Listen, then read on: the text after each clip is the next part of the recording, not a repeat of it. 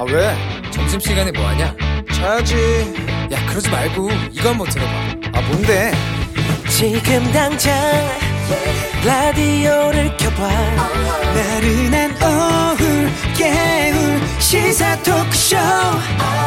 모두가 즐길 수 있고 함께하는 시간. 유쾌하고도 신나는 시사 토크쇼. 오태훈의 시사본부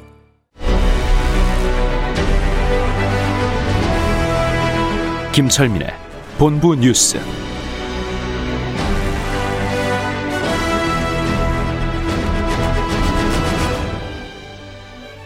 KBS 제1라디오 오태훈의 시사본부 2부 시작합니다. 이 시각 중요한 뉴스들 분석해 보죠. 본부 뉴스, 뉴스의 핵심을 짚어줍니다. KBS 보도본부의 아이언민, 김철민 해설위원과 함께합니다. 어서 오세요. 네, 안녕하세요. 김철민입니다. 네, 1000에서 500까지, 400까지 팍 떨어졌을 때는 기분이 참 좋았는데 예.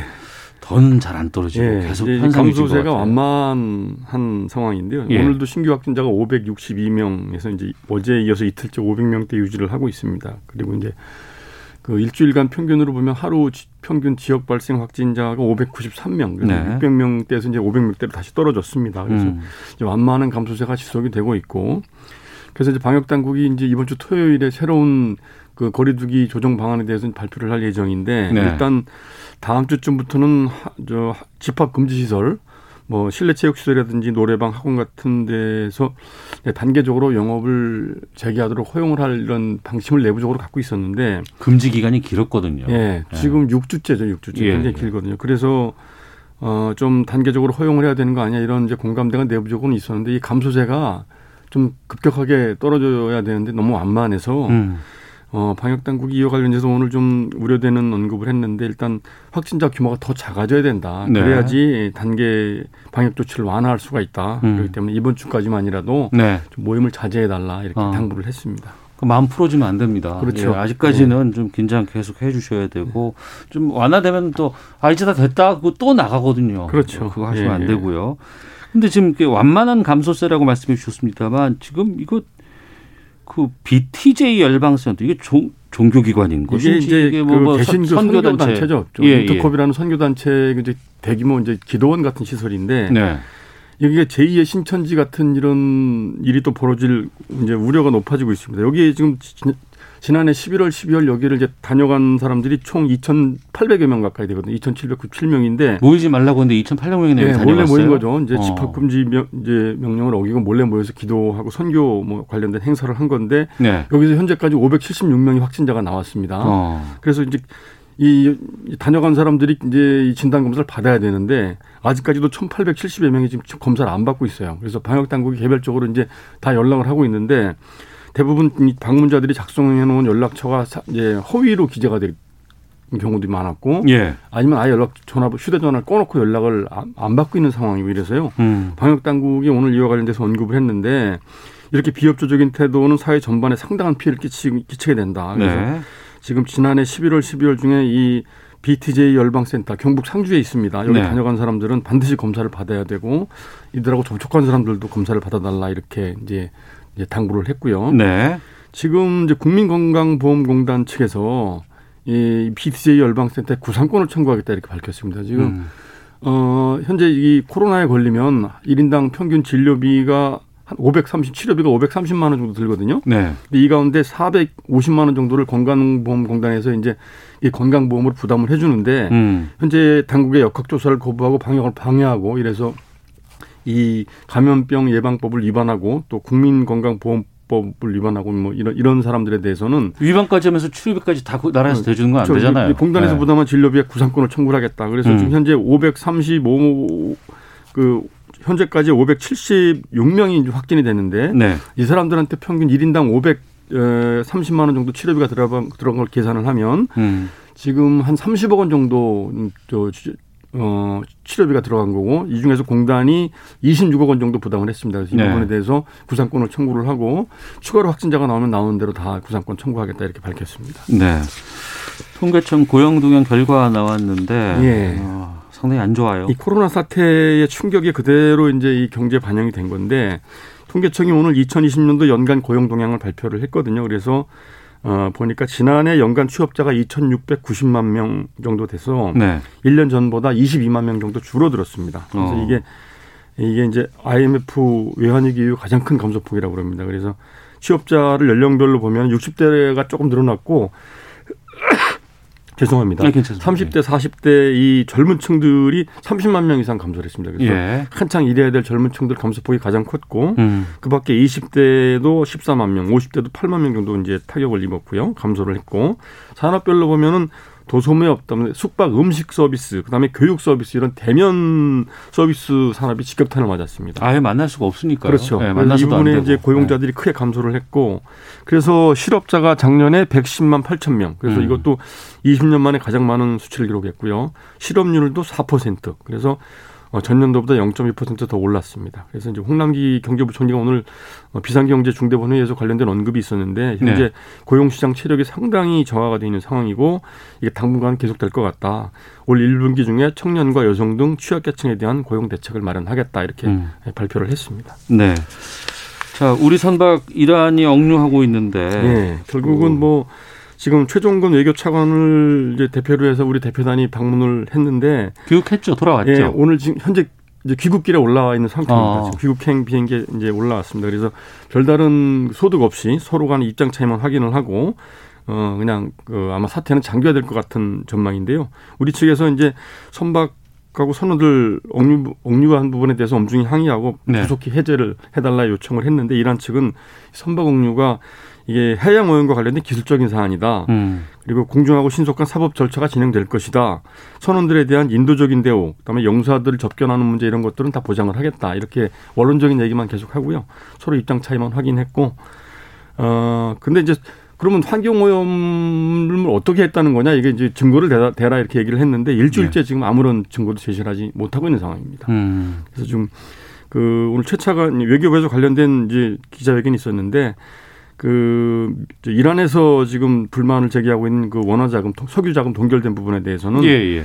우리가 한국 금융 시스템, 미국 금융 시스템하고 연동이 돼 있기 때문에 음. 미국 측하고 협의가 불가피하다. 그래서 아무튼 어쨌든 뭐 이 관련 문제는 계속 이란 측하고 어, 접촉을 하겠다. 그래서 좀이 해결이 되려면 좀 시간이 필요할 것 같습니다. 뭐 해양 오염이나 뭐나 여러 가지 얘기가 나오고 있지만 중요한 건 그 석유 자, 대금 8조 원인가요? 뭐 그 정도 예, 7조 6천억 원 예, 예. 네. 그 돈을 쓰게 달라? 거죠. 뭐 예, 이렇게. 예. 풀어달라는 얘기죠.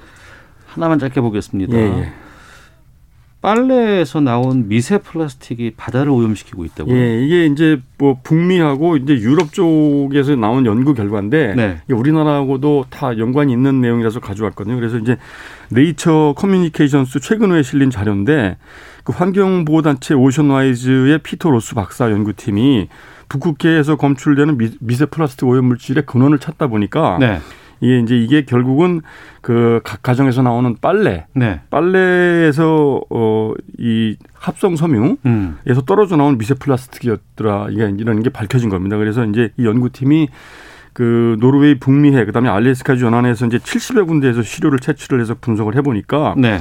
그한 군데를 제외하고 모든 시료에서 미세 플라스틱이 그 세제곱미터당 아, 40개 정도 검출이 됐다고 그럽니다. 음. 근데 이게 그 성분을 이제 분석을 해 보니까 주로 이제 그 옷감 네. 이, 포- 이 합성, 합성 섬유 옷감에서 나오는 폴리에스테르 성분이었다고 그럽니다. 그래서 어. 이게 이제 바다 오염에 오염을 시키는 미세 플라스틱이 대부분 다 이제 각 가정에서 나오는 빨래에서 나오는 거기 때문에 예. 그래서 이제 산업적으로는 섬유 산업 분야는 이제 이 플라스틱 섬유가 덜 떨어지도록 옷을 좀 섬유를 디자인해야 되고 음. 정부 차원 각국 정부 차원에서는 하수 처리 시설에 미세 플라스틱 걸러내는 장치를 만들어야 되고 네. 가정에서는 환경 친화적인 상품을 선택을 하고 세탁기에 고름망을 좀 설치를 해달라 이렇게 당부를 했습니다. 알겠습니다. KBS 보도본부의 김철민 해설위원과 함께했습니다. 고맙습니다. 네, 고맙습니다.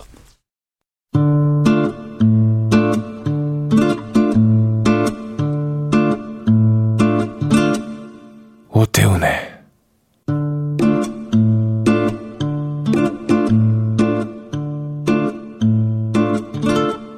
시사본부 네, 1시 10분 향하고 있습니다. 시사본부는 청취자 여러분들의 참여 기다리고 있습니다. 샵 9730으로 의견 보내주시면 되고요. 의견 보내주신 분, 어, 9730 문자를 통해서 보내주신 분 가운데 다섯 분 저희가 선정해서 필터 교체용 면 마스크 선물로 보내드리고 있습니다. 제가 지금 착용하고 있는 이 제품입니다. 짧은 문자 50원, 긴 문자 100원, 어플리케이션 콩은 무료고요. 마스크 당첨되신 분은 홈페이지 방송 내용 통해서 확인하실 수 있습니다. 방송 내용 란에 들어가 보시면 저희가 올려놓겠습니다. 팟캐스트와 콩 KBS 홈페이지를 통해서 시사본부 다시 들으실 수 있고 유튜브를 통해서도 만나실 수 있습니다. 일라디오 혹은 시사본부 이렇게 검색해 보시면 영상으로 확인하실 수 있습니다. 전문성과 현장성 살아있는 고품격 범죄 수사 토크를 지향합니다. 수요일 아는 경찰 배상훈 전 서울 경찰청 범죄심리 분석관 나오셨습니다. 안녕하십니까? 안녕하세요. 김은배 전 서울경찰청 국제범죄수사팀장 나오셨습니다. 안녕하십니까? 안녕하십니까. 예. 입양 부모의 학대로 생후 16개월 만에 숨진 이른바 정인이 사건에 대한 첫 재판이 오늘 오전부터 서울 남부지법에서 진행되고 있습니다. 김은배 팀장님, 살인죄 적용 기로했다면서요? 그렇습니다. 오늘 쟁점이 뭐냐면은 처음에는 검찰에서 아동 학대 치사하고 유기방임만 하려고 했는데 아동 학대 치사 유기 방임. 예, 그걸 하려고 아, 플러스 유기 방임인데요. 예. 실제적으로 언론이 너무 크지 않았습니까? 살인죄로 어. 적용하라고 하니까 전문가 집단을 동원했습니다. 해가지고 법의학자라든지 대한 아동 청소년과 의사회를 통해서 네. 음. 제 감정을 받았어요. 받았더니 제 감정상의 고의 즉 살인을 의도할 수도 있고 아니면 네. 최소한 그 살인에 대해서 어느 정도의 얘기가 따라 봤기 때문에 공수장을 변경을 했는데 주의적으로는 살인죄를 적용을 했고 네. 혹시 또 무죄나면 안 되지 않습니까? 그래서 예비적으로 아동학대 치사죄를 병행해서 지금 기소한 상태죠. 음. 좀 재판 받고 있습니다 지금. 예, 사실 과정을 보면 안타깝죠. 왜냐하면은 아니 그럼 진작할 수 검찰이 할 수 있는 거를 여론이 그러니까 애초부터 예, 살인죄로 가지도 않았다가 해놨죠. 그렇죠. 여론에서 들끓으니까 바꾼 거 아니에요? 그렇죠. 예. 그러니까 본인들이 충실하게 충분하게 경찰이든 검찰이든 했으면은 이건 당연히 살인죄로 하고 지금처럼 주의적은 살인죄, 예비적은 이제 아동 치사로 갔으면은 되는 거를 네. 마치 등 떠밀리듯이 음. 그래서 이 사실은 욕먹는 부분이 아니겠습니까? 네. 어쨌든 공소장을 변경을 신청한 거고 음. 뭐 당연하게도 재판에서 받아들일 거라고 보여지고요. 예. 문제의 핵심은 이제 여기서 살인죄는 고의가 들어가야 됩니다. 의도가 들어가야 되는 거거든요. 죽이려고 했다. 그렇죠. 왜냐하면 예. 죽일 의사가 있었다는 거죠. 네. 의사가 네. 있었다. 보이니까. 어. 예. 그러니까 그것을 입증을 입증하는 건 국가가 국가를 대신은 검찰이 해야 되는 거거든요. 예. 입증하지 못하면 그 부분은 무죄가 나는 거니까 어. 얼마만큼 충실하게 준비했는가. 음. 그래서 이제 요번에 했던 것이 세 명의 부검 전문가한테 그 부검 관련된 거를 다시 한번 제 감정을 신청을 했고 네. 프로파일러들한테도 역시 그 양모에 대한 어 프로파일링 기법을 사용해서 한 두 가지 차원에서 심층적으로 수사를 진행했고 어. 그 결과로서 지금 살인죄 기소가 된 겁니다. 언론 보도를 보니까 그 장기가 손상된 정도가 상당히 심각했다라는 얘기를 들었거든요. 맞습니까? 지금 치장까지 파손이 될 정도 장기 같은 경우에도 뭐 우측 쇄골이라든지 어. 아니면 뭐 후두부 강타 같은 거 보게 되면은 부검상으로는 누가 보더라도 살인의 고의성을 인정한다든지 최소한 미필적 고의는 인정이 되는데 네. 지금 양모는 뭐라고 하냐면 아이를 밀듯이 때렸다. 그리고 자기가 가슴을 했기 때문에 애를 들어 올리면서 떨어뜨렸다. 이제 과실로 좀 가는 거예요. 음. 그거를 이제 주장이 본인 주장하고 있지만 실제적으로 우리가 보통 아동학대 같은 경우에는 어린이집 같은 경우는 CCTV가 있지 않습니까? 네. 근데 이 사건에는 CCTV도 없다. 음. 목격자도 없다. 네. 그러면 양모의 진술을 이해한 건데 실제적으로 진술은 지금 학대 부분은 약간만 인정해요. 때린 부분은 인정하지만은 그렇게 준탁하게 강하게 때려가지고 사망시키지 않았다고 주장하고 있고 그런데 실제적으로 부검 결과를 보게 되면 고의성은 인정이 되지 않습니까? 음. 이게 이제 성층이 되는 거죠. 이게 지금 이제 그러니까 췌장이 절단될 정도로의 사건 자체의 케이스가 없는 거죠. 그렇지 않습니까? 네. 아이 그 정도 아이를 그 정도 아이들 때리 그 정도 때리는 게 사실은 인간이 아니지 않습니까? 그렇죠. 네. 그래서 사례가 없는 상태에서 그러면 검찰은 더 부검을 정밀하게 봤어야 되는 건데 그래서 어. 지금 이 부분은 외국의 사례, 음. 미국의 같은 경우 췌장이 1cm 정도가 손상됐는데 그게 살인죄가 적용이 됐습니다. 네. 근데 왜 그랬냐 했더니 이것은 어, 심각한 형태의 폭력이 행사되지 않고는 나올 수가 없다라는 것이 외국의 판례가 있고 그러니까 심각한 폭력 형태라고 하는 건 죽일 정도로 때렸다는 거 아니에요? 그렇죠. 어. 뭐 거의 이게 말이 좀 그렇지만 발로 심각하게 위에서 밟는 형태의 것 정도가 아니면 이 상처가 나올 수 없다. 근데 지금 이 정인 상처 같은 경우는 절단될 정도면 그거의 음. 몇 배가 될 수 있다는 거니까 외국의 판례를 봐서는 분명히 적용이 되는데 우리나라의 판례는 이것이 아직 미약하기 때문에 네. 그럼 좀 더 검찰이나 수사당국에서 적절하지 않아 했어야 되는 거다.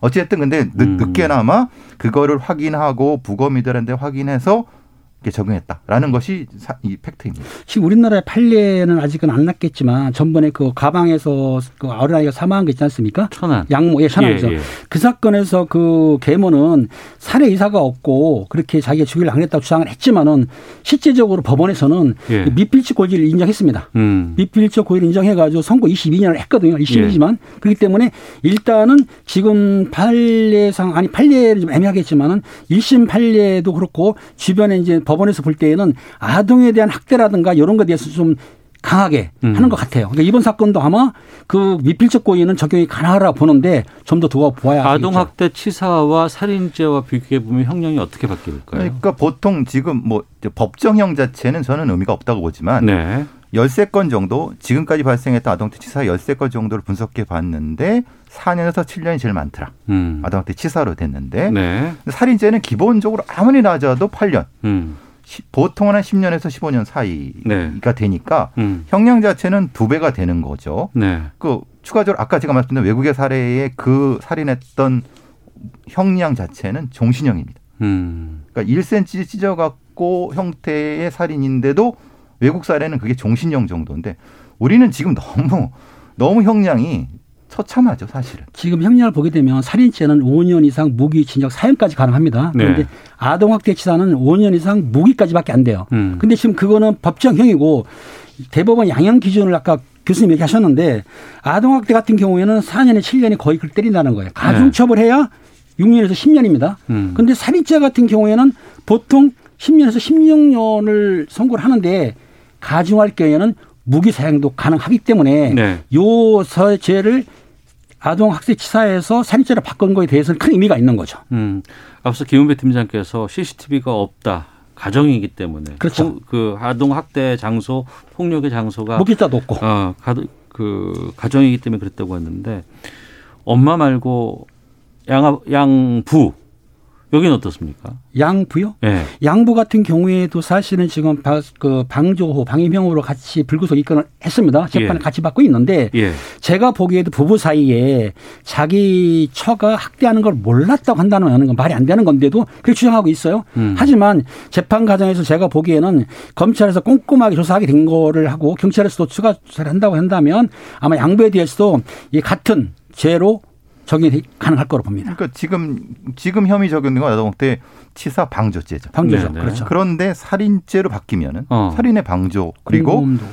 지금 이 상황은 그 상황을 보고 있는 상태에서 어떤 행위를 를 보조적으로 하지 않고는 그 상황이 될 수 없는 상황. 아. 그러면은 공범까지도 가능하다. 공모. 네, 그렇죠. 왜냐하면 그 여기서 어떤 형태든 도움을 줄 수 있는 상황. 왜냐하면 아. 지금 아까 제가 말씀드렸던 프로파일링 기법으로 저- 검찰에, 검찰에 접근했다고 하니까 그 프로파일링 기법이라는 것은 행동 재구성을 합니다. 네. 그러니까 두 사람이 그 장소에 있었고 음. 피해자 정인이가 있었고 그럼 그 상처가 날 수 있을 어떤 상황에 대해서 다양한 시뮬레이션을 해갖고 예. 그럼 이건 혼자는 불가능하다. 아. 뭐 이런 형태로 되면은 입증하는 과정에서 뭐 이 양부에 대해서도 추가적으로 분명히 범행의 흔적이 나타날 수 있다. 참고적으로 말씀드리면 우리는 지금 이렇게 하려고 하고 있지만 미국의 프로파일러들 사례는 이 자체의 모듈을 가지고 있습니다. 모듈? 모듈이라는 거는 아동학대 치사, 그러니까 살인에 의 살인 정도의 치사 나타났을 경우 네. 가해자와 피해자 사이의 어떤 행동의 바- 작용 반작용을 음. 시뮬레이션 형태로 나타난 그런 모듈이 있습니다. 네. 그러니까 아주 엄격하고 엄정하게 보는 거죠. 어. 근데 우리는 그런 것을 시도를 거의 안 하고 있는 겁니다. 왜냐하면 예. 예. 그냥 아동학대 치사를 본다는 거죠. 어. 그러니까 그걸 굳이 모듈을 만들 필요가 없었던 겁니다. 예. 근데 그만큼 우리가 아동학대 범죄에 대해서 우리 수사기관이 너무 안이하게 봤다는 거예요. 안이하게 봤다. 어. 그러네요. 아동 학대 치사 이것과 살인죄 차이가 물론 그 어떤 걸 적용하느냐에 따라 다르지만 양 부의 경우에도 아동 학대 치사 방조 이것과 살인죄 공모 이거는 엄청나게 큰 차이죠. 차이가 있, 공모를. 한다면 큰 건데 공모까지 모르더라도 방조까지는 가능한 거로 보는 거죠. 어. 김미 팀장님. 예. 이런 얘기도 들었어요. 그러니까 외할머니가 같이 살았다. 그리고 이 외할머니가 어린이집을 데리고 다니기도 했다더라. 아, 이 얘기는 지금 뭐냐면은 그 대한 소아 청소년과 의사에서 고발을 했습니다. 예, 양외 할머니를 고발했는데 예.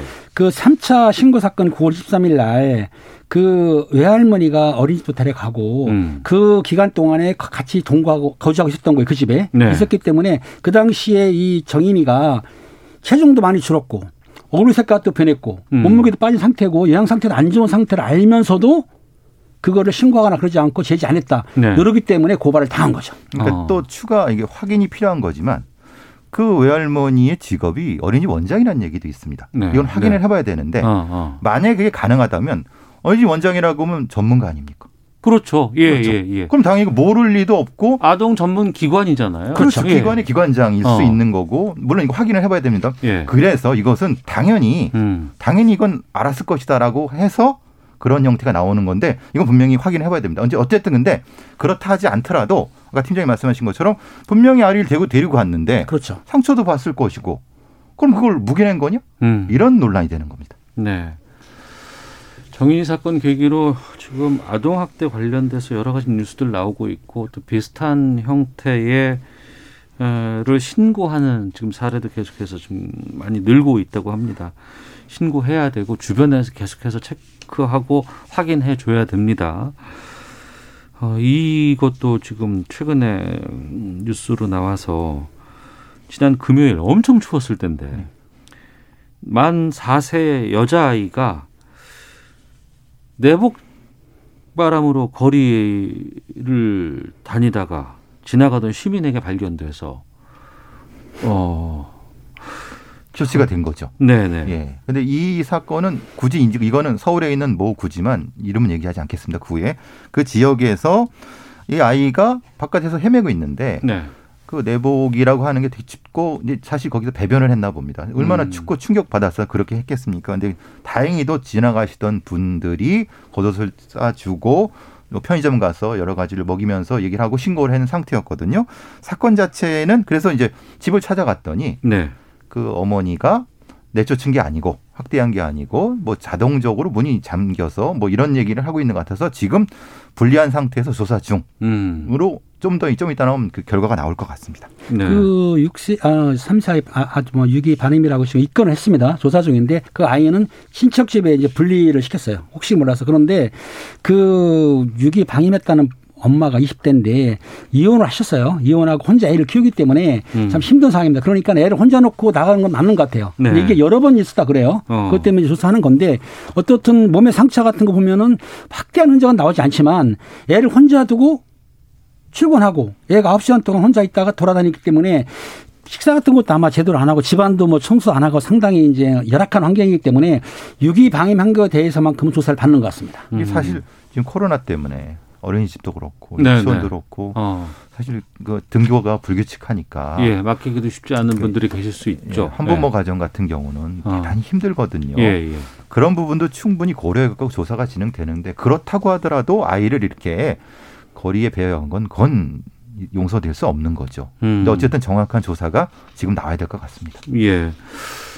지난해 저희가 이 아동학대 관련돼서는 참 살펴보고 시스템은 있다곤 하는데 이걸 운영하는 과정에서 또 현장에서 시스템에 해당되는 인력들이 있지 않습니까? 하지만 그 인력들에 대한 지원이라든가 교육이라든가 이런 부분들이 제대로 이루어지지 않다는 것들 봐왔거든요. 이제 이게 드러나는 거 아닌가 싶은 안타까움이 좀 들어요. 이 감춰져 있던 것들이죠. 어. 이번에 정인입법이라고 하는 법들이 바뀌었는데 그 중에 이제 말씀하신 것처럼 전담 공무원과 경찰관에 대한 뭐 교육 의무화라든가 음. 뭐 여러 가지 조사의 의무화 이런 것들을 했는데 그러니까 그럼 그 이전에는 없었다는 거니까. 음. 근데 없었는지를 몰랐다는 거죠. 네네. 분명히 근데 겉으로는 다 됐다고 어. 얘기를 하고 다녔지 않습니까? 예. 그러니까 뭔가 심각하게 뭐가 아, 잘못됐다는 걸 인지하면서도 음. 구체적으로 살펴보기를 꺼려했던 어떤 것은 분명히 우리 모두 잘못을 다 반성해야 될 것 같습니다. 음, 네.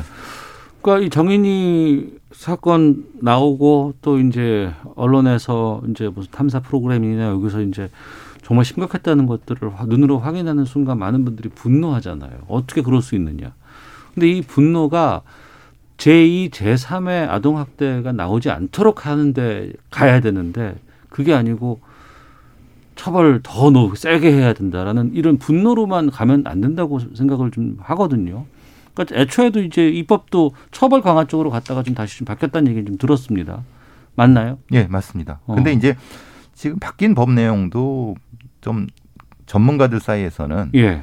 아, 너무 이건 방향이 잘못됐다. 어. 그러니까 말씀하신 대로 실제 현장의 인력이 즉각적으로 일할 수 있게끔 도와줘야 되는데 음. 지금 지금 바뀐 정의법의 내용을 봐도 보면은 그렇게 바뀐 것 같지가 않다. 그냥 음. 뭐 조금 그냥 구색만 맞춘 거 아니냐 이런 네. 좀 혹독한 비판도 존재하거든요. 음. 이걸 분명히 이제 뭐 예를 들면 이런 거죠. 어, 아까 말씀드린 것처럼 경찰이나 전담동무원에 대한 분리 조치라든가 아니면 응급 조치 이런 것들에 대한 구체적으로 어, 어디서 어떻게 할 것인가에 대한 것이 없다는 겁니다. 네, 네. 그냥 대략적인 것만 존재한다는 거죠. 어. 그러니까 그러면 이게 무슨 실효성이 있느냐라는 네. 논란이 된다는 겁니다. 그 현장에서 그 아동 학대 신고를 받고 출동한 현장에 가시는 인력들이 있을 거 아닙니까? 이분들이 현장에서 어떻게 어떻게 어떤 상황에서는 어떻게 처리를 하고 어떤 상황에서는 어떻게 대처를 한다는 완벽한 매뉴얼이 있어야 그 매뉴얼대로 이해하게끔 해놔야 현장에 출동한 사람도 부담이 없을 것 같고 적극적으로 할 수 있지.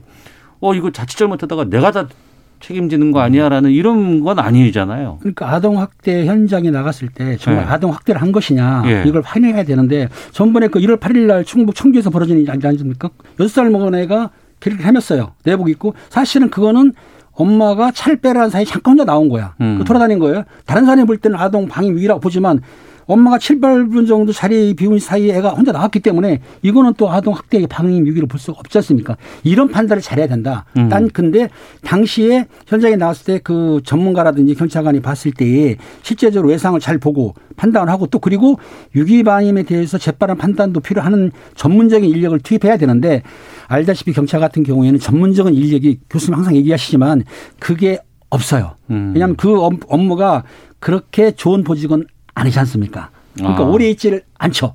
그러니까 아동 학대를 조사하는 전문 이런 부서가 있다고 하더라도 거기는 원하는 부서들이 아니에요. 원하는 부서로 볼 수가 없기 때문에 잠시 거쳐가는 부서기 때문에 어. 또 다른 인력이 되면 또 교육시켜야 되고 전문 전문화 시켜야 되고 이런 또 애를 좀 있는 거죠. 이게 참 안타깝습니다. 보통 1년 정도밖에 안, 안 있는다고 합니다. A4라고, APO라고 하는 학대 네. 예방 전문 경찰관이. 어. 그러니까 1년이라고 하면 생각해 보시면 업무 익히는데 몇 달 걸립니다. 그죠? 그렇겠죠. 뭘 하다가 근데 또 자기가 갈 생각을 하면 두세 달은 또 빼지는 거죠. 어. 실제로 일할 수 있는 게 두세 달밖에 안 된다는 겁니다. 예. 근데 그게 일을 할 수 있겠습니까? 제대로 되겠습니까? 그러니까 전문 부서를 만든다고 하고 이제 하겠습니다라고 하는데 그 전문 부서가 기피 부서가 된다고 하는 건 문제가 크지 그렇죠. 않나요? 그래서 경찰청장님도 그런 걸 하는 거죠. 이제 인센티브를 주겠다. 아니면 어. 승진 인센티브도 주겠다.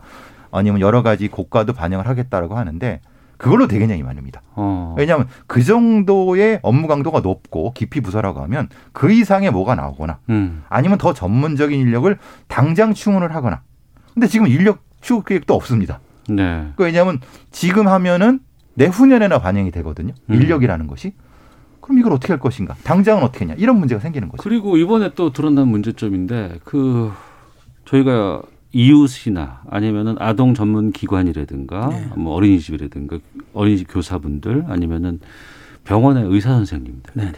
간호사분들 이분들이 아이들이 왔을 때 학대 흔적이라든가 의심 정황이 있으면 꼭 신고해 주십시오. 여기서부터 가야 됩니다라고 아니 신고하게 됐습니다 네, 지금. 누누이 예. 말씀을 드리는데 이번에 의사 선생님이 신고를 했던 걸 어떤 그 학대 이 조사 과정에서 그 부모에게 또 유출이 돼가지고 노출이 또된 거죠. 예. 난리가 난 적도 있었잖아요. 예. 그러니까 이제 그것을 조사하는 매뉴얼이라든가 매뉴얼이 있는데 그것을 상시적으로 훈련이 안 된 상태에서 말하는 것도 조사할 때 조심해야 되거든요. 네. 왜냐하면 이렇게 신고를 받은 게 누구로부터 나왔는지인가를 빼고 해야 되는데 그냥 되게 쉽게 그렇게 노출될 수 있도록 조사가 됐다. 그러면 그 사람은 그 부서에 적합한 사람이 아닌 거죠. 그러니까 학대 의심 부모를 불러다 놓고 이러이러해서 당신 조사해야 됩니다. 당신 이러한 일 아이에게 이런 문제가 있는데 난 그런 적 없어요라고 아 의사 선생님 이렇게 얘기했는데 이렇게 지금도 간 거 아니에요? 또. 그렇게 갔는지 확인 안 되겠지만 네. 일단은 신고자를 저 경찰에서는 보호를 하고 있거든요. 예. 신고자를 알려주기는 안 되게 되어 있습니다. 음. 음, 근데 이제 문제는 그렇게 됐으니까. 알겠습니다. 청취자 의견 좀 소개해드리고 다시 오겠습니다. 4222번님. 도대체 왜 우리나라는 아동학대 사건에 대한 처벌이 약했던 것인지 도무지 이해가 되지 않습니다. 정인이와 함께 살았던 가정 모두 처벌해야 합니다. 2919님. 언제쯤이면 정인이 같은 비극적인 사건을 뉴스에서 만나지 않을 수 있을까요? 우리 모두의 변화가 필요합니다. 라는 의견도 보내주셨습니다. 헤드라인 뉴스 듣고 기상청 교통정보센터 다녀온 후에 계속해서 말씀 이어가도록 하겠습니다.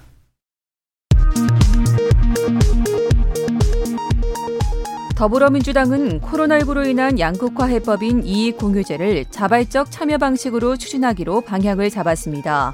국민의힘은 이익공유제가 결국 기업에 대한 증세와 다름없다며 비판했습니다.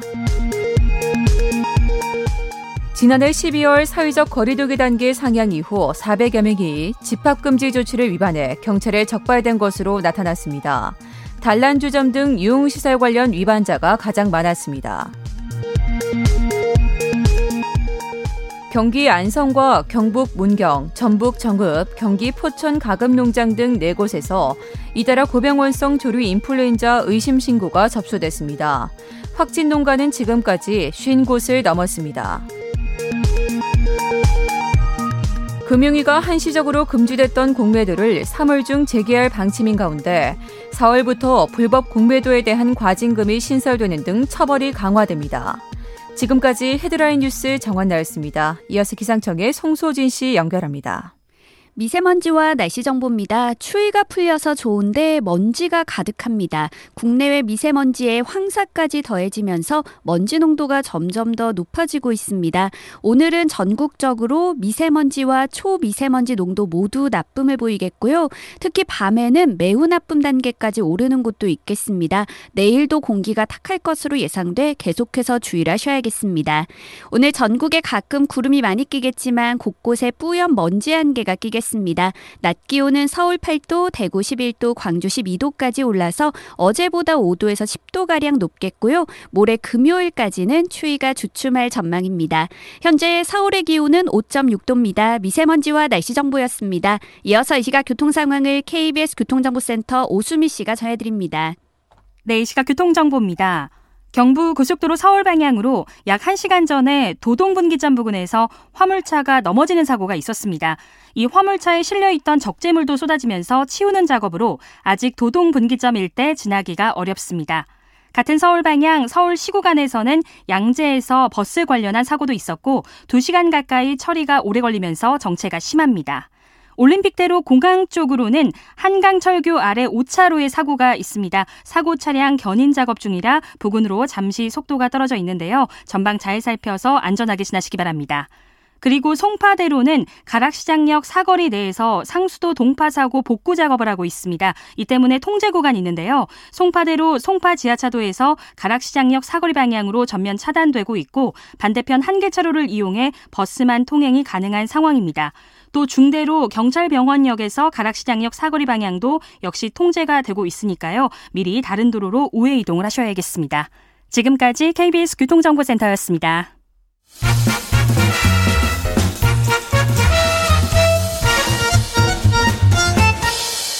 오태훈의 시사 본부. 네, 아는 경찰 다시 돌아왔습니다. 김은배, 배상원 두 분과 함께 말씀 나누고 있는데요. 이게 뭐, 뭔가 했어요, 처음에는. 지난주부터 계속해서 뉴스에 오르내리던 것이 있어서 좀 가져왔습니다. 인공지능 AI의 챗봇 서비스라고 하는데, 그 채팅 로봇 서비스라고 이해를 하면 될 것 같습니다. 이 서비스 이름은 이루다라고 하는데요. 논란이 많았고 뭐 성추행, 성희롱 관련된 논란이 많아서 결국 서비스가 중단됐다고 합니다. 김우배 팀장님, 어떤 서비스인 거예요, 이게? 그렇습니다. 그 AI 인공지능 그 전문 스타트업 회사인 스캐터랩이라는 회사가 네. 말씀드린 챗봇 서비스 이루다라는 거를 출시를 했는데요. 내용은 뭐냐면 20대 대학생을 컨셉으로 잡았습니다. 어. 그리고 취미는 인스타그램에서 활동하는 거. 그리고 또 하나 뭐냐면은 보통 그 우리가 페북이라고 그러죠. 네. 페친이라고 하는데 페북에서 친구 맺기 음. 이렇게 하다 보니까는 출시한 지한 이틀 만에 40만 이상이 지금 네. 75만 이상이 이제 접속을 해가지고 그 인공지능하고 대화를 하는 거예요. 우리가 카톡하는 식으로 대화를 했는데 네. 이 대화 과정에서 그 쉽게 얘기해서 개인정보도 빠져나갔고 또 우리 음. 성적인 모욕이라든지 아니면 욕설이라든지 이런 좀 사회적으로 문제 있는 내용을 오갔기 때문에 이 문제가 됐던 겁니다. 대화가 가능한 AI 채팅 서비스인데 문제가 됐고 서비스 중단까지 됐다. 안에서 뭔 일이 있었던 거예요? 그 안에 이제 거기 이용자가 네. 그 채팅봇을 대상으로 여러 가지 얘기를 하는데 그 대응해주는 채팅봇이 대응 자체가 매우 성적으로 부적절한 방식의 채팅으로 대응하고 그럼 그것이 서로 왔다 갔다 하니까 더 대단히 수위가 높아지는 방식 아니- 아니 겠습니까? 예. 그렇게 됐기 때문에 논란이 된 거죠. 음. 그 안에 있는 어떤 컨텐츠 자체가 네. 이건 성범죄 비슷하게 갈 수도 있는 어. 그런 내용들로 구성돼 있다라고 보는 거죠. 우리가 이제 휴대전화에 보면은 그 음성 서비스 있잖아요. 누구야 부르면은 나와가지고 엄마가 좋아 아빠가 좋아 그럼 뭐 이런 질문은 꼭 안 하셨으면 좋겠습니다. 뭐 이렇게 하고 그냥 말아버리잖아요. 그게 아니고 이건 계속해서 질문을 하면 거기에서 답이 나오고 그렇죠. 계속해서 갔다는 얘기예요. 그렇죠. 거기까지 가는 거죠. 근데 어. 그것이 매우 부적절하고 예. 이건 법에 저촉될 수 있을 가능성이 높은 내용의 대화가 오갈 수 있게끔 이, 이것이 만들어진 그 거죠. 이루다하고 대화를 할 때그 예. 이루다는 AI 인공지능이기 때문에 학습 효과가 있었기 때문에 자기가 배운 걸 복구 듣는 거예요. 배우고 있는데 약 100억 개의 데이터를 넣었다는 거예요. 그런데 거기에 문제가 됐던 게 장애인을 비하한다든지 음. 그리고 동성애라든지 네. 아니면은 그 사람을 비하하는데 쉽게 이제 구체적으로 얘기할 수는 없지만 아카라이브라는 그 모임에서 성적인 언어를 썼는데요. 쉽게 얘기해서 성노예처럼 그 부렸던 거예요. 그 사람 음. 그 AI 로봇을 그러니까 이루다를 그리고 또 뭐가 있냐면 레즈비언이란 레즈비언 어때 물어보게 되면은 답변을 그 이루다가 혐오스럽다 이런 식으로 얘기했다는 거예요. 그리고 어. 지하철에는 임산부 보호석 있지 않습니까? 예, 예. 그것도 그거를 어떻게 물어보면은 그 단어 혐오스, 혐오스러워 이런 식으로 했다고 보니까 어. 아마 이 인공지능한테 입력시키고 했을 때 그런 필터링 즉 그 모욕적인 말이라든지 성적인 반응에 대한 비하하는 걸 필터링이 좀 떨어지지 않았나 이런 문제가 있었던 거죠. 근데 제가 보기에는 이것은 일종의 미끼 상품일 수 있습니다. 미끼요? 왜냐- 예, 왜냐하면 이 채팅봇 자체가 일반적인 노마라는 언어로 돼 있으면은 이걸 끌기가 힘들죠. 음, 관심을 끌기가 힘드니까. 그렇죠. 그렇기 예. 때문에 이전에 외국에서의 이런 벗도 그런 방식으로 일종의 미끼 언어 같은 걸 던져놨을 가능성이 있습니다. 물론 그것이 뭐 증명된 바는 아니지만은 예, 예. 외국의 많은 사례에서도 그래서 이제 중단된 경우도 음. 덜어 있는 거죠.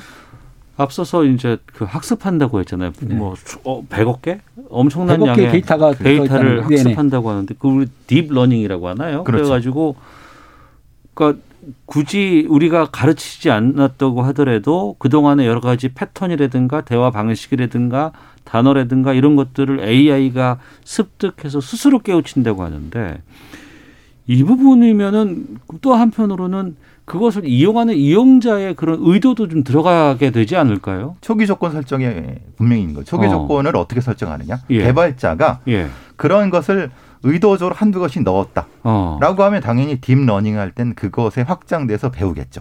그렇겠네요. 그래서 초기 조건을 그걸 뺐어야 되는데 아까 말한 필터링 했어야 되는데 앞서 김은배 팀장님께서 필터링 그렇죠. 해야 되는데 못했다고 하시잖아요. 그게 저걸 못한 건지 아니면 어. 의도를 가지고 한 아니, 건지는 그 모르는 거죠. 업체에서는 성적 모욕이라든지 장애자 이런 것에 대해서 필터링 했다고 하지만 네. 이 이루다를 그 사용하는 사람들이 좀 우회적으로 언어를 사용하게 되면은 그 우회적인 언어를 캐치를 못하는 것 같아요. 음. 그러다 보니까는 성적인 언어도 남발을 하고 또 이용자들이 사람에게 성적인 언어를 하게 되면은 처벌을 받으니까. 네. 근데 이루다는 사람은 아닙니다. 어. 로봇이 인공지능이기 때문에 거기에 성적인 표현을 한다든지 욕설을 한다 하더라도 본인이 처벌을 안 받을 것이다 생각하기 때문에 더 하는 거죠. 그 부분이 논란인 건데 네. 사람도 아니고 로봇한테 한 건데 우리가 마음대로 무슨 뭐 무슨 말을 하건 왜 상관이야라고 얘기를 하면 이걸 어떻게 해야 되나요? 그런데 우리가 그러면 똑같은 얘기를 질문을 하는 거죠. 어. 동물을 때려서 무슨 상관이야라고 하는 거랑 똑같습니다. 어. 동물에 대한 학대가 그 다음에 어떻게 됩니까?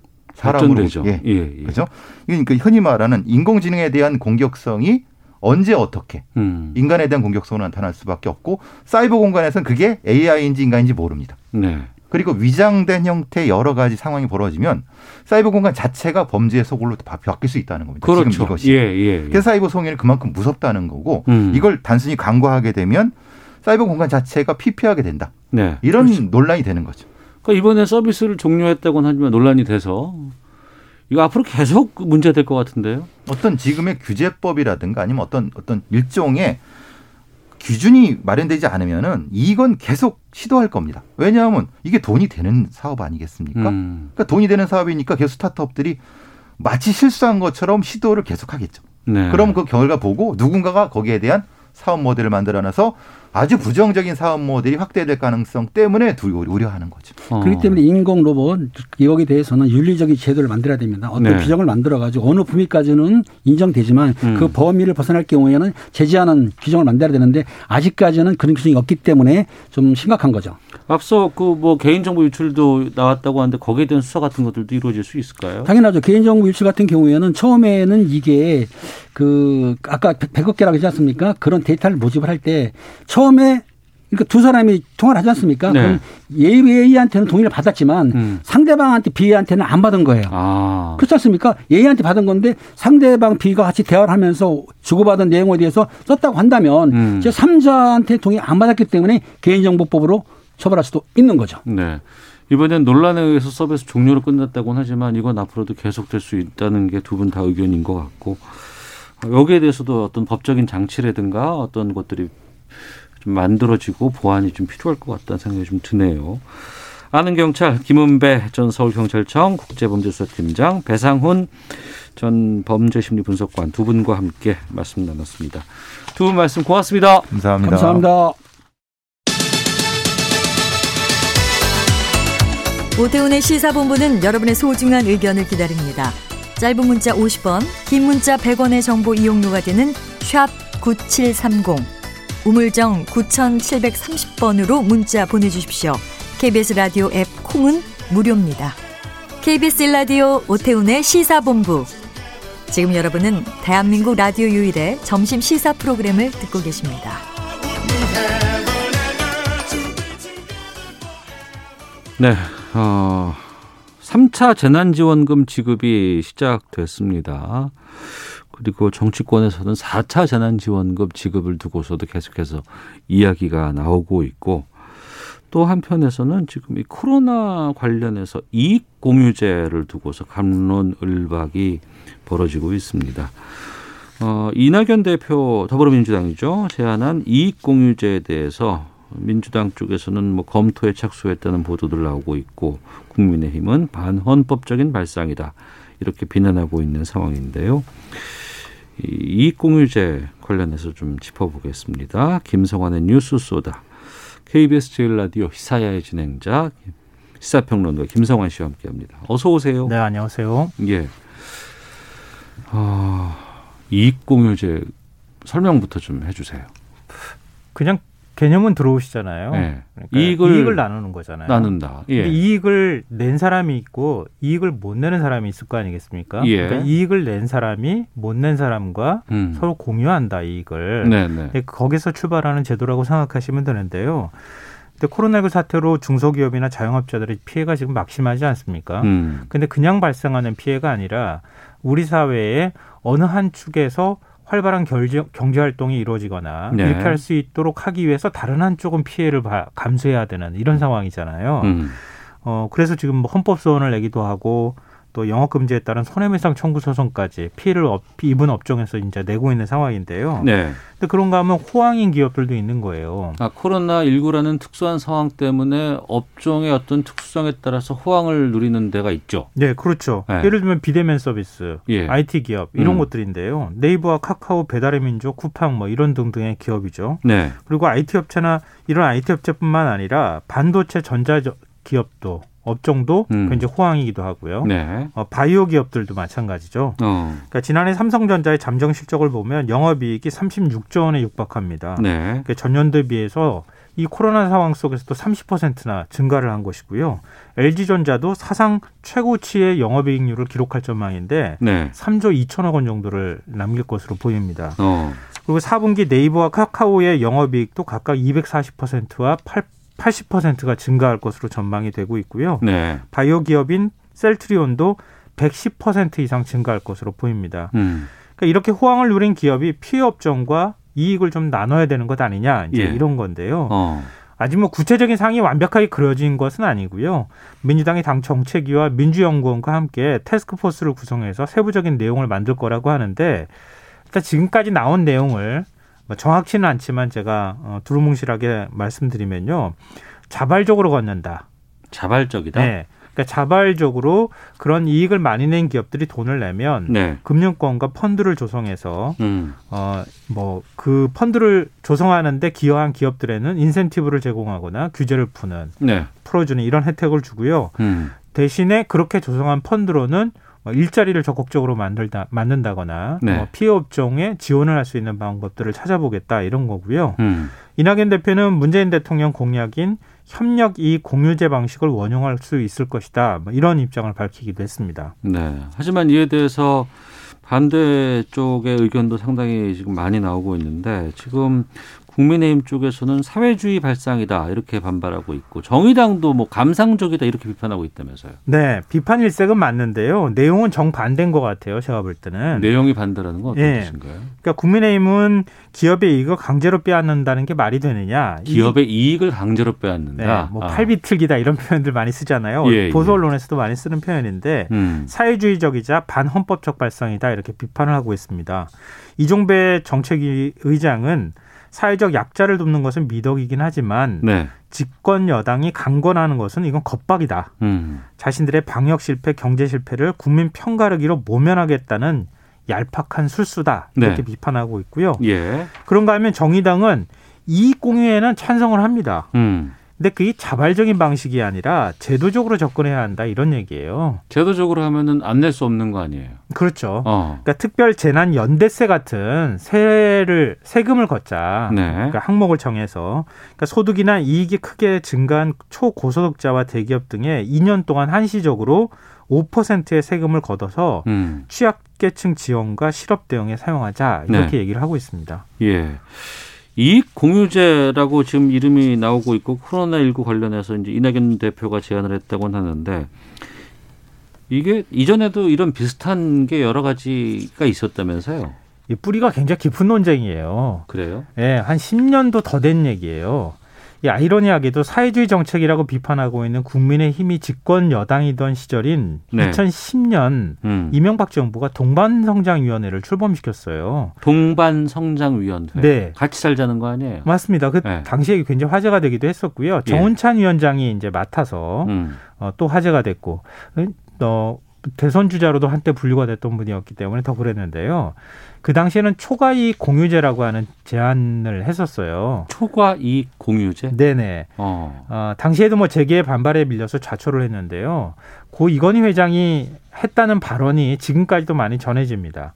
사회주의 국가에서 쓰는 말인지 공산주의 국가에서 쓰는 말인지 자본주의 국가에서 쓰는 말인지 잘 모르겠다. 음. 이렇게 얘기를 하면서 비판을 했는데요. 네. 이 초과이익 공유제는 대기업이 목표 이익치를 초과하는 이익을 냈을 때 협력한 중소기업에 그 초과 이윤의 일부를 나눠주는 제도입니다. 음. 그러니까 목표치를 대기업하고 중소기업이 같이 정해서 네. 그걸 초과하는 이익이 나오면 초과하는 분에 대해서 서로 조금 나눠 갖자. 이제 이런 얘기예요. 어. 근데 재계 반발로 성과 공유제를 도입하는 선에서 끝났는데요. 네. 초과이익 공유제하고 성과 공- 공유제는 또 무슨 차이가 있느냐 이럴 이름이 텐데 비슷한 것 같은데. 그러니까 성과 공유제는 이익을 나누는 게 아니라 예. 대기업이 자발적으로 인센티브를 그 협력업체나 중소기업한테 주는 방식이에요. 아. 예를 들면은 대기업 협력사, 중소기업이 원가 절감을 통해서 생산비를 낮추는데 어, 기여를 해주면 네. 대기업이 현금을 배분하거나 납품가를 조정해주는 제도입니다. 잘했으니 뭐 포상금 음, 주고 뭐. 이 정도 비슷한 같은데 개념이에요. 초과 이익과 좀 다른 것 같은데요. 그렇죠. 어. 그 이름은 비슷한데 내용상으로는 굉장히 많이 다른 거죠. 예, 예. 그러니까 절대 갑인 대기업이 협력사에게 이익을 주는 거니까 배분하는 거니까 어. 그 역시 대기업 마음대로 할 수 있는 거죠. 예. 그러니까 제도가 제대로 시행되지 못한다는 비판이 있으니까 음. 2017년 대선에서 당시 문재인 후보가 협력 이익 공유제를 대선 공약으로 제시를 합니다. 네. 사실 이름만 좀 바꿨고 내용이 조금 차이가 있기는 하는데요. 초과이익 공유제의 또 다른 이름이라고 생각하시면 돼요. 음. 그러니까 대기업과 협력 중소기업이 미리 협약을 맺고 공동 노력으로 달성한 이익을 나눠 갖자 네. 이런 겁니다. 음. 그러니까 뭐 사실 대기업과 중소기업이 올해는 이 정도 이익을 냅시다. 이렇게 한 다음에 그 이익을 낸 것 중에서 초과이익 환수 아, 그 공유제는 초과한 부분에 대해서 이익을 나누는 거지만 이건 네. 미리 약정한 이익에 대해서 나누는 것이다. 음. 이게 어찌 보면 조금 더 더 초과이익 공유제보다는 더 강력한 제도라고도 할 수 있을 것 같아요. 그러니까 뭐 이명박 정부에서도 이런 것이 나왔다고 할 정도면 이렇게 어 결국엔 그거네요. 그러니까 우리 사회에 좀 양극화가 너무 심하다. 이걸 반증하는 거 아닌가요? 맞습니다. 이건 뭐 제가 굳이 말씀을 상세히 안 드려도 다 아실 거예요. 체험적으로 대기업과 중소기업의 격차, 노동시장의 이중구조 많이 들어보셨을 것 같은데요. 우리나라 중소기업의 대기업 의존도가 한 80% 정도 됩니다. 대부분 대기업의 원화청 구조로 묶여 있다는 얘기가 되는 거고요. 음. 이러니까 경쟁력 있는 강소기업이 만들어지기 어려운 거죠. 네. 그러니까 중소기업이 생산성을 높이려고 노력을 하더라도 대기업은 우월적 지위를 이용해서 납품 단가를 후려치기만 하려고 한다 음. 이런 거고요. 예. 그러니까 부자 대기업에 가난한 중소기업이 자꾸 만들어지는 거죠. 어, 또 이런 차이가 대기업 노동자들의 급여와 중소기업의 노동자들의 급여로 차이로 나타날 수밖에 없는데요. 음. 이익을 자꾸 대기업이 가져가니까 네. 대기업 노동자들은 좀 더 많이 이익을 배분하게 되는 거예요. 한국 노동연구원 자료에 따르면 원청기업, 즉 대기업 노동자가 550만 원을 받으면은 1차 하청기업은 62% 수준인 340만 원을 받고요. 음. 2차, 3차, 4차로 내려가면 내려갈수록 격차가 더 벌어집니다. 네. 여기에 성과급을 더하면은 더 차이가 커지고요. 음. 그러니까 한 반밖에 안 된다는 이야기가 나오는 거고 하청기업 노동자들은 더 오래 일하면서 훨씬 더 보수를 적게 받는 셈입니다. 네. 이것만 있느냐? 대기업의 정규직, 비정규직, 하청기업 정규직, 비정규직 이렇게 계급화돼 있는 거잖아요. 그러니까 이제 노동 문제로 가면 또 그렇게 되겠지만 그걸 넘어서서 지금 코로나19 상황에서는 다 힘들고 방역에 협조를 해야 되고 하는데 어뭐 잘 되는 것도 있고 네. 아니면 자영업자들 소상공인 같은 경우에는 아예 그냥 일 자체를 못 하게 되는 상황도 있고 이런 양극화도 문제가 아니겠습니까? 그러니까 기존의 어떤 구조 자체가 잘못되어 있는 거에 더 음. 어려움이 하나 더 얹어졌다고 생각하시면 되는 그러네요. 거죠. 어. 그러니까 우리 사회 약자들이 더 큰 피해를 피해를 지금 보고 있잖아요. 예. 얘기, 예를 들어서 대기업 종사자들은 월급도 많이 받으면서 재택근무할 수 있잖아요. 음. 월급이 깎이거나 하지는 않습니다. 그러니까 재택이 불가능한 콜센터, 택배 서비스 노동자들 감염 위험에 노출돼 있잖아요. 네. 그리고 뭐 관광 서비스 업종은 훨씬 피해가 크고요. 음. 사회적 거리두기를 강화하면 할수록 제조업종을 중심으로 중소기업의 타격은 커지고 있고요. 고급 식당은 손님들이 어느 정도는 유지가 되지만 네. 동네 식당은 망하는 이런 상황이 발생하는 거죠. 음. 근데 정부는 재정 건전성이라는 데 발목이 지금 잡혀 있는 상황이기도 하거든요. 그러니까 과감한 손실 보상을 하지 못하고 있는 상황이기도 합니다. 네. 그러니까 자연스럽게 영업을 못하는 기간이 길어지니까 사회적 반발은 점점 커질 수밖에 없는 거죠. 음. 민주당은 이익공유제 검토하고 있다고 하고 국민의힘 쪽에서는 뭐 팔 비틀기냐 왜 이렇게 쥐었지 않느냐라고 안 된다고 하고 있고 정의당은 자발적인 걸 넘어서서 아예 그냥 음. 제도적으로 해야 된다라고 해서 지금 관점이 다 달라요. 네, 맞습니다. 어떻습니까? 저는 수용성의 문제라고 봐요. 예. 그 우리 사회가 받아들일 준비가 돼 있느냐, 음. 어떻게 하면 받아들일 수 있느냐에 관한 문제라고 보는 건데요. 네. 아무리 취지가 좋아도 아, 그거 싫다 하면 그만 아니겠습니까? 음. 그러니까 착한 임대인 제도 같은 경우에도 처음에는 굉장히 이거 좋은 제도라고 얘기했지만 제도가 아니라 5월, 6월 이럴 때 참 그 막 인터뷰 관련 인터뷰도 많이 했었어요. 예. 예. 근데 선의에 기초하니까 어. 안 되잖아요, 잘. 어. 근데 이런 상황에서 이익을 낸 기업들한테 자발적으로 돈 내십시오. 그러면 낼 수 있겠냐는 거예요. 음.